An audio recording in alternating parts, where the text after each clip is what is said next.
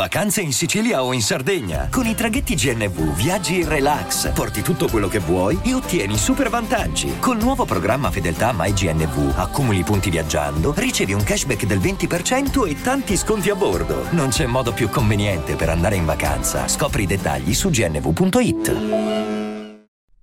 Quando i miei genitori scomparvero misteriosamente, la mia vita cambiò totalmente. Avevo 15 anni e senza i miei non riuscivo nemmeno lontanamente ad immaginare una nuova vita. Credo che nessuno abbia mai avuto un padre e una madre come i miei. Erano buoni, gentili, mi avevano educato con amore, un vero esempio di bravi genitori. A volte rimanevo a casa da solo quando loro andavano da mia nonna, ma quella volta non tornarono. Furono i miei zii a telefonarmi era notte ed ero già abbastanza preoccupato perché solitamente loro se ne andavano il sabato mattina e tornavano la domenica sera. Quel ritardo era strano e avevo anche provato a chiamare la nonna, solo che non rispondeva nessuno. La zia mi disse che erano stranamente scomparsi nel bosco mentre stavano facendo una passeggiata prima della cena di sabato. Mia nonna li aveva cercati tutta la notte e tutta la domenica prima di chiamare la polizia. Gli agenti stavano indagando senza sosta, ma anche io volevo partecipare alle indagini. Mi feci quindi portare dalla nonna in montagna. Lei abitava in un luogo estremamente scomodo, dove i cellulari non prendevano. È il posto ideale per fare una vacanza lontano da tutto, ma per la vita moderna è assolutamente inadatto. I miei avevano cercato di convincere più volte mia nonna a vendere quella casa per trasferirsi vicino a noi, ma lei aveva sempre rifiutato. Quella casa era stata costruita con tanta fatica dal nonno e come diceva lei, non mi allontanerò mai da questo posto. È qui che voglio morire. La prima cosa che feci dopo aver mollato le valigie fu quella di entrare nel bosco. La zia, nel mentre, si mise a parlare con mia nonna. Erano entrambe molto preoccupate. Rivedere quei luoghi mi fece salire l'ansia. Erano molti mesi che non salivo dalla nonna con i miei. Quando lo facevo mi portavano proprio lì. Il suono degli uccellini, che all'epoca mi dava molta serenità, in quel momento mi fece battere il cuore ancora più forte. È come se qualcuno ti togliesse una parte del corpo. Tutti gli stimoli esterni hanno un impatto diverso. Dopo quattro ore di inutili ricerche, tornai indietro. Mia zia era già andata a casa. Mia nonna mi preparò la cena e mi disse di sedermi davanti al fuoco mi disse di stare tranquillo e che in qualche modo avremmo trovato i miei. Piansi e lì mia nonna mi disse: Non piangere, che poi vai a secco di lacrime e quando ti fai male ridi perché non ne hai più. La guardai spaventato. Era una frase che mi diceva sempre mio padre. Poteva saperla mia madre, ma ricordo benissimo che non l'aveva mai pronunciata davanti alla nonna. Pensai che glielo avesse detto da poco, così non ci pensai più aiutai mia nonna a raggiungere il tavolo e a sparecchiare. Aveva molti problemi alla schiena. D'altronde aveva 90 anni, era già un miracolo che fosse abbastanza in salute per l'età. Mi disse che sarei potuto rimanere da lei per tutto il tempo che volevo. Iniziai a pensare al peggio. Se i miei fossero morti, sarei stato mandato sicuramente da mia zia. Da minorenne, dopo tutto, avevo bisogno di un tutore.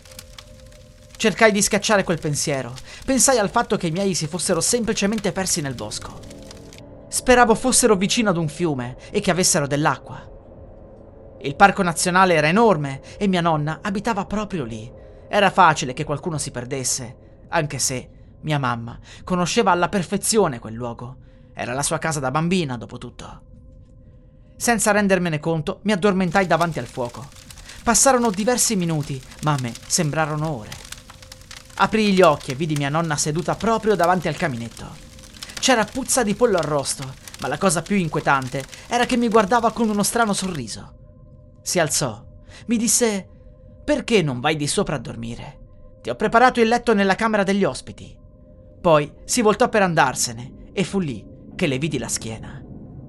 Il vestito era completamente bruciato, assieme alla pelle. Eppure non sembrava avesse dolore. Mi sembrava anche che zoppicasse meno rispetto al solito. Le chiesi se stesse bene. Lei rise e mi disse di andare di sopra. Mi sentivo strano. Pensavo che mi sarei ammalato da lì a poco. Così raggiunsi la camera e mi buttai sul letto. Dormii diverse ore. Quando mi svegliai era mattina inoltrata. Andai di sotto. Mia nonna sembrava più in forma del solito. Le chiesi di nuovo del caminetto. Lei mi disse che mi ero sognato tutto, o meglio, parte dell'evento. Mi aveva realmente detto di andare a dormire, solo che non era seduta davanti al fuoco. Mi mostrò inoltre la schiena. Era perfettamente liscia e senza alcuna bruciatura. Pensando che fosse stato solo un sogno, le disse che sarei tornato nel bosco a cercare i miei.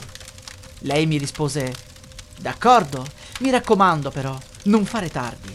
Ti cucinerò il tuo piatto preferito segreto. Ho la salsa speciale. Mi ghiacciai. Quella frase me la ripeteva sempre mia madre e non faceva altro che dirmi che la salsa speciale era il nostro segreto. Nemmeno mio padre lo sapeva. Come faceva quindi a sapere cose segrete di mio padre e di mia madre allo stesso tempo?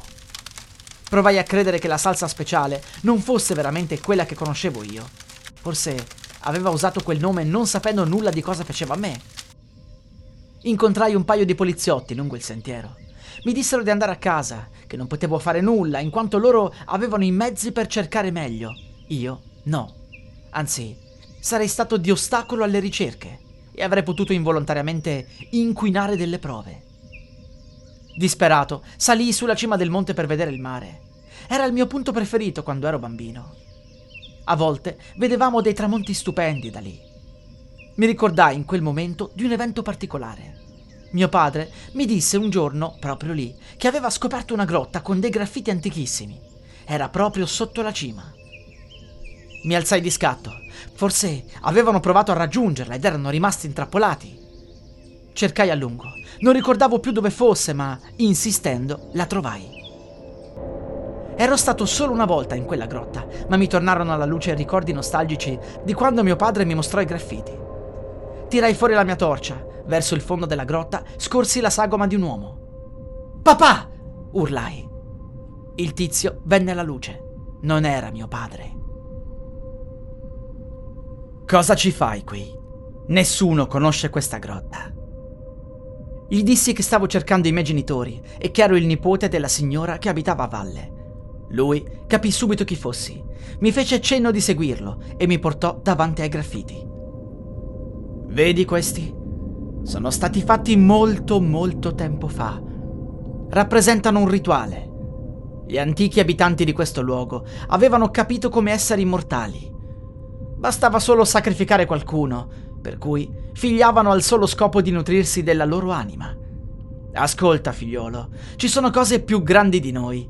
Dai retta a me, tornatene a casa e dimentica i tuoi genitori. Più resti qui, e più ti esponi a pericoli inimmaginabili. E credimi, non potresti comunque fare nulla. Non si può tornare indietro nel tempo. Rimasi in silenzio per qualche secondo. Non riuscivo a capire il senso della storia. Sui graffiti si vedevano chiaramente segni di un rituale. Chiesi al vecchio: Ma tu chi sei? Perché mi racconti queste cose? Lui rispose: Abito lontano da qui ma ogni tanto torno alla grotta per ricordare alcuni miei errori passati. Detto questo, sollevò alcune pietre. Sotto c'erano alcune ossa. Ne prese una, me la porse e mi disse: Ecco, vai a casa ora e non tornare. Lo riempii di domande, ma lui mi ignorò e uscì dalla grotta. Di chi era quell'osso? Di mio padre? E cosa c'entrava il vecchio in tutto questo? Andai alla polizia e raccontai loro tutto. Mi dissero che avrebbero esaminato le ossa e che mi avrebbero chiamato al numero di mia nonna. Tornai da lei. Avevo l'ansia. Ero spaventato a morte.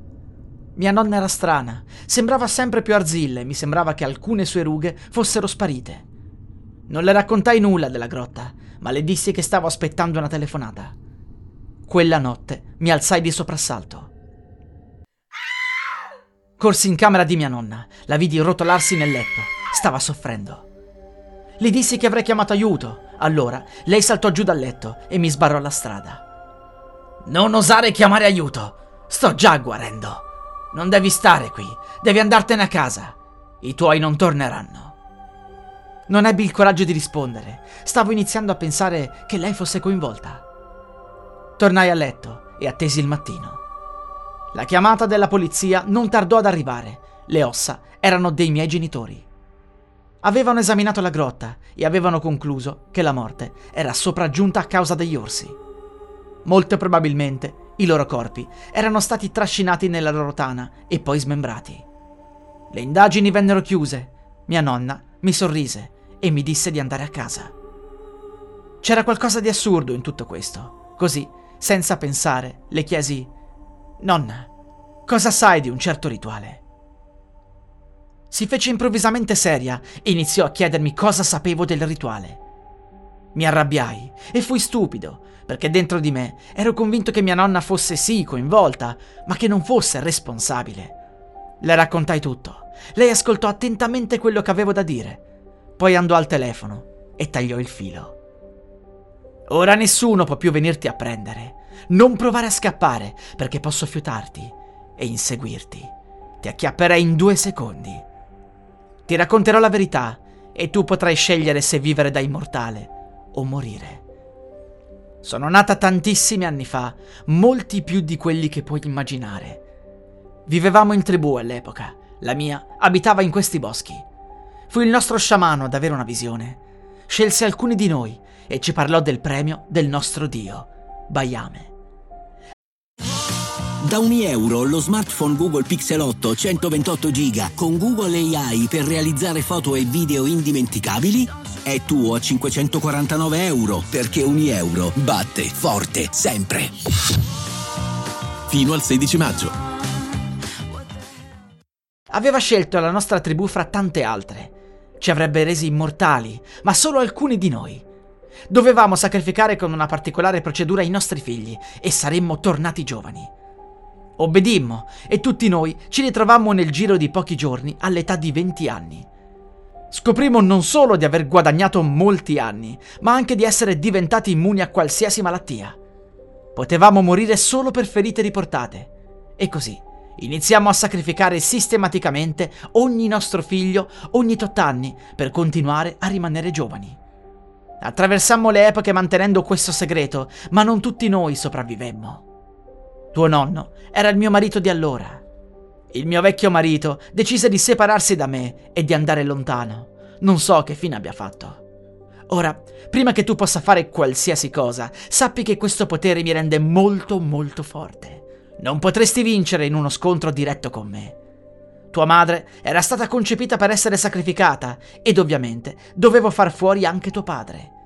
Tu ora hai due scelte morire perché sai troppo, o aspettare qualche giorno e diventare il mio nuovo marito. Ci accoppieremo, faremo un figlio e lui sarà la nostra vittima sacrificale. Vuoi diventare immortale assieme a me? Oppure vuoi morire? Non era un film. Lì non contava cosa era giusto, contava la sopravvivenza. Ero terrorizzato. Volevo credere che tutto fosse solo nella testa di mia nonna e l'avrei nel caso scoperto a brevissimo. Per cui le dissi che sarei diventato suo marito. Più passavano i giorni, più mia nonna diventava più giovane. Ogni notte la sentivo urlare e io non potevo fare nulla, perché la sua velocità e potenza erano impressionanti. Una notte fuggii in giardino spaventato da quelle grida. Lei mi raggiunse in meno di dieci secondi, chiedendomi cosa avessi intenzione di fare. Le dissi che avevo bisogno di un po' d'aria e che non avevo la minima intenzione di fuggire. Sorrise e mi disse di venire con lei nel bosco. Con una agilità impressionante catturò tre conigli e uccise quattro cinghiali a mani nude. Ecco come ci procuriamo il cibo da queste parti, mi disse. Il mattino seguente mia nonna aveva raggiunto un'età apparentemente di 40 anni. Si mise a cucinare la selvaggina e mi chiese di tenermi pronto, perché presto ci saremmo accoppiati. Le urla di quella notte non erano più quelle di una vecchia, ma quelle di una donna giovane. Soffriva, ma dentro di me iniziavo a sentire un certo richiamo sessuale.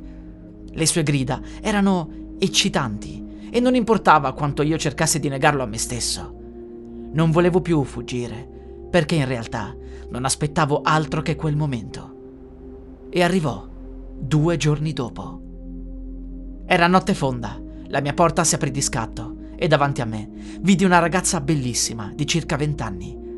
Era lei, mia nonna. Portò il dito alla bocca e mi fece cenno di fare silenzio. Poi salì sul mio letto e mi tolse i vestiti. Aveva un fisico perfetto, sembrava molto giovane, ma le sue abilità erano indubbiamente superiori. Si capiva che aveva un'esperienza millenaria. Sapeva come far felice un uomo, non c'erano dubbi. Mi disse che lo avremmo fatto tutte le sere successive, fino a che non sarebbe rimasta incinta. Iniziò a fidarsi di me, mi lasciava andare nel bosco e una sera tornai alla caverna. Il vecchio entrò, sembrava sapere tutto quello che stava succedendo. Mi disse: Perché ti sei unito a lei? L'immortalità non ti porterà nulla se non una maledizione eterna. Anche io facevo parte di quella tribù e solo da poco ho deciso di finirla. Conosco il vecchio marito di tua nonna, anche lui è fuggito. Ci siamo pentiti insieme. Non è troppo tardi. Non lasciare che lei abbia un figlio. Non fare in modo che lei viva per altri 90 anni. Gli dissi che lei era diventata estremamente attraente, avrebbe potuto avere un marito nuovo anche solo schioccando le dita. Per cui volevo essere io, colui che poteva avere l'immortalità. Il vecchio fece scendere una lacrima e uscì dalla grotta. Non lo rividi mai più. Passarono gli anni, nacque mio figlio, mentre mia zia fu ritrovata inspiegabilmente uccisa vicino casa sua. Era stata mia nonna, non voleva lasciare testimoni e nessuno doveva sapere cosa stava succedendo.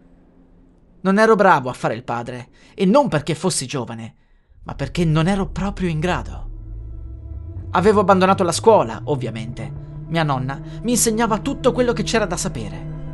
Imparai a coltivare, a fare il boscaiolo, a cacciare. È incredibile quante cose si imparano quando si è costretti a farle per sopravvivere. Gli anni passavano e devo dirlo, mi innamorai veramente di mia nonna. Diciamo che non pensai più a lei in quel modo. Non era più vecchia, aveva pochissimi anni più di me. Così decisi di chiamarla con il suo antico nome, quello che usava solo suo marito, Miuna. Una sera giocai a lungo con mio figlio. Aveva ormai sei anni. Tornai stanco a letto. Miuna mi disse: Non ti affezionare troppo a lui. Sai che prima o poi andrà sacrificato e sarà molto molto dura per te. È la tua prima volta. Le risposi: Pur di stare ancora con te per altre centinaia di anni, sono disposto a tutto. Lei rise e mi disse: Il fascino millenario di una ragazza sempre giovane, ma esperta in tutto, colpisce sempre, vero? Ricordati, tuo figlio sarà sempre con te quando morirà. Assorbirai tutte le sue conoscenze, tutti i suoi ricordi. Non tutto andrà perduto, quindi. In quel momento capii perché Miona sapeva tutto quello che mi dicevano i miei genitori, anche le cose segrete. Gli anni passarono, mi accorsi di quanto io ero effimero nei confronti di una persona che si era fatta tutte quelle epoche della storia.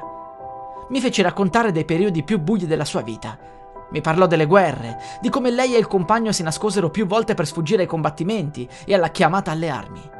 Avevano addirittura realizzato un passaggio segreto che andava nel sottosuolo. Lo usavano ogni volta che dovevano fuggire. Gli immortali non sono immuni alle armi bianche. In guerra sarebbero morti come tutti gli altri.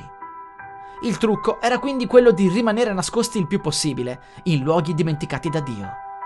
L'epoca in cui vivevo da ragazzo era tuttavia molto diversa, non era esente da guerre, certo, ma non c'era più bisogno di nascondersi, c'era più libertà, più pace. Raggiunsi i 60 anni, mentre mia nonna continuava ad essere apparentemente giovane e forte. Dimostrava 50 anni, tutto merito del rituale. Mio figlio prese una brutta direzione. Vivendo in città, scelse la vita facile, divenne un delinquente e non fu semplice convincerlo a venire da noi. Aveva paura che l'avremmo denunciato e credo che un genitore normale, arrivato a quel punto, lo avrebbe addirittura fatto. Il momento del sacrificio fu scelto quando Miuna arrivò all'età di 80 anni. Lei continuava ad essere abbastanza in forma, ma di notte si svegliava urlando e mi faceva tremare dal terrore. Mi guardava con occhi diversi, era come se non mi riconoscesse. Tuttavia, non era lei il problema, ero io. Mi restavano forse pochi mesi di vita, mi aveva colpito una malattia mortale.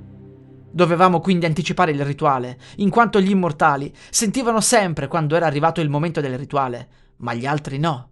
Miuna non voleva rischiare che io morissi, sarebbe rimasta da sola di nuovo. anche lei si era innamorata di me. E così invitammo il nostro figlio a fare un picnic nel bosco. Lui rifiutò inizialmente, ma quando capì che mi restavano pochi mesi di vita, decise di accettare. Non che ci tenesse particolarmente a me, semplicemente si aspettava poi di avere qualcosa con l'eredità e voleva evitare che io cambiassi idea all'ultimo momento. Lo portammo nella grotta, dicendogli che avevamo nascosto lì una sorpresa per lui. Quell'idiota si fidò.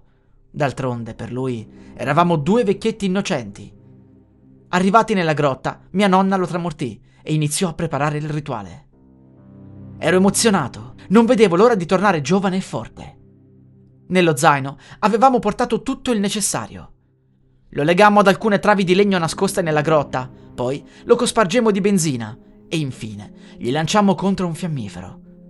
Miuna iniziò a pronunciare strane parole in una lingua sconosciuta e i graffiti si illuminarono.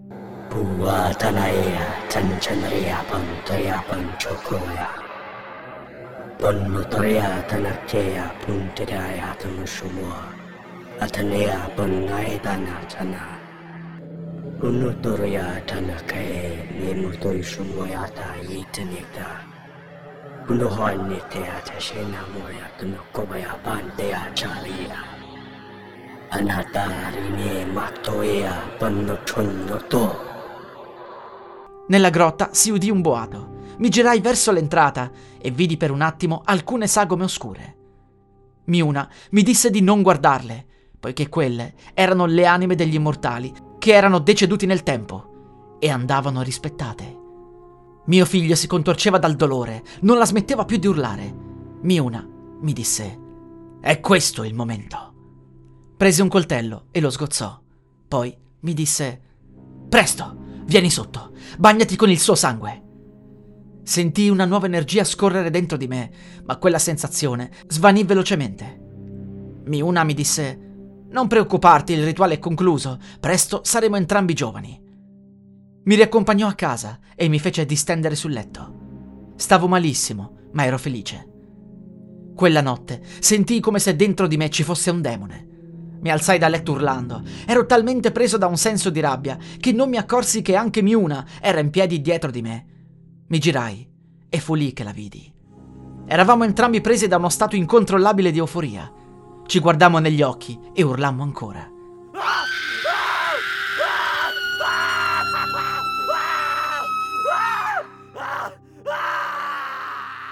Caddi e quando mi risvegliai mi sentii meglio. La mia malattia non c'era più. Ancora qualche giorno ed è fatta, disse Miuna. Tu farai prima di me a diventare giovane, perché è il tuo primo rituale.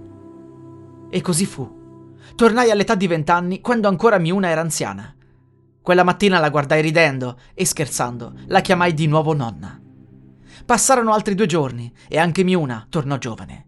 Ero molto più forte, in forze.